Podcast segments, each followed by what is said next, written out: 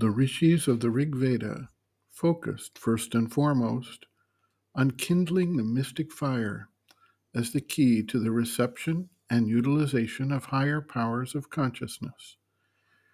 The altar for this flame is in the secret heart of the being, deep within, behind the physical organ, where the psychic being is primarily seated.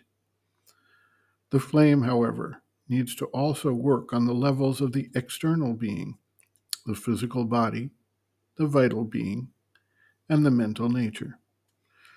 The psychic being exercises its influence as possible on these external parts of the nature to turn them towards the divine and to help them become receptive and ready to implement the soul's guidance and direction. For those individuals who seek to abandon the life of the world in favor of a spiritual quest, a transformation of the outer nature is not really required.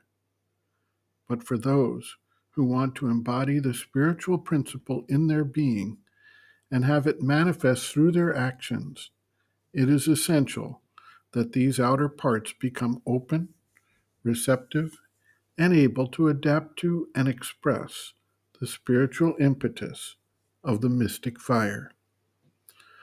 This fire then takes up its work in each part of the being, and depending on an individual's natural focus, capacity, and readiness, it may be something that enlivens the physical, the vital, or the mental aspect of the being. It is in this context that the mother points to the capacity for enthusiasm. Enthusiasm is the force that moves an individual, that captures his attention and focus, and that evidences the divine flame working in the external being.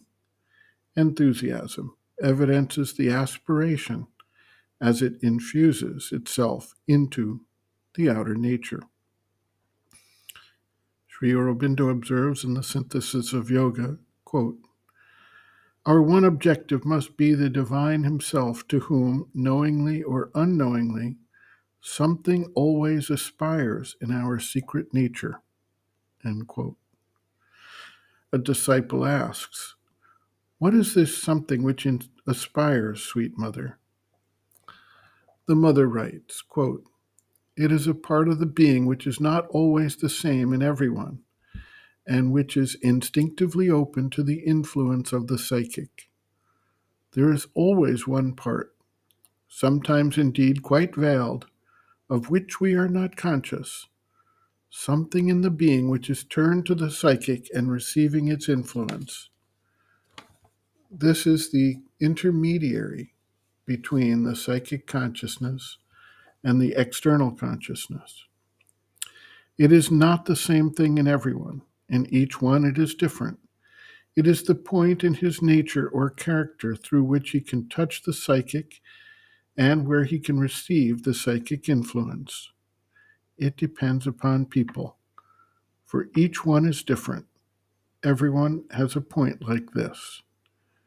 You may also feel that there are certain things which suddenly push you, lift you above yourself, open a kind of door upon something greater it can be many things, and it depends upon each one's nature.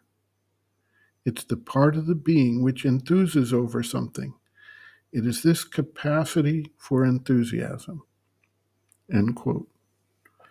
Reference Sri Aurobindo and the Mother, Our Many Selves, Practical Yogic Psychology, Chapter 6, Some Answers and Explanations, pages 210 to 211.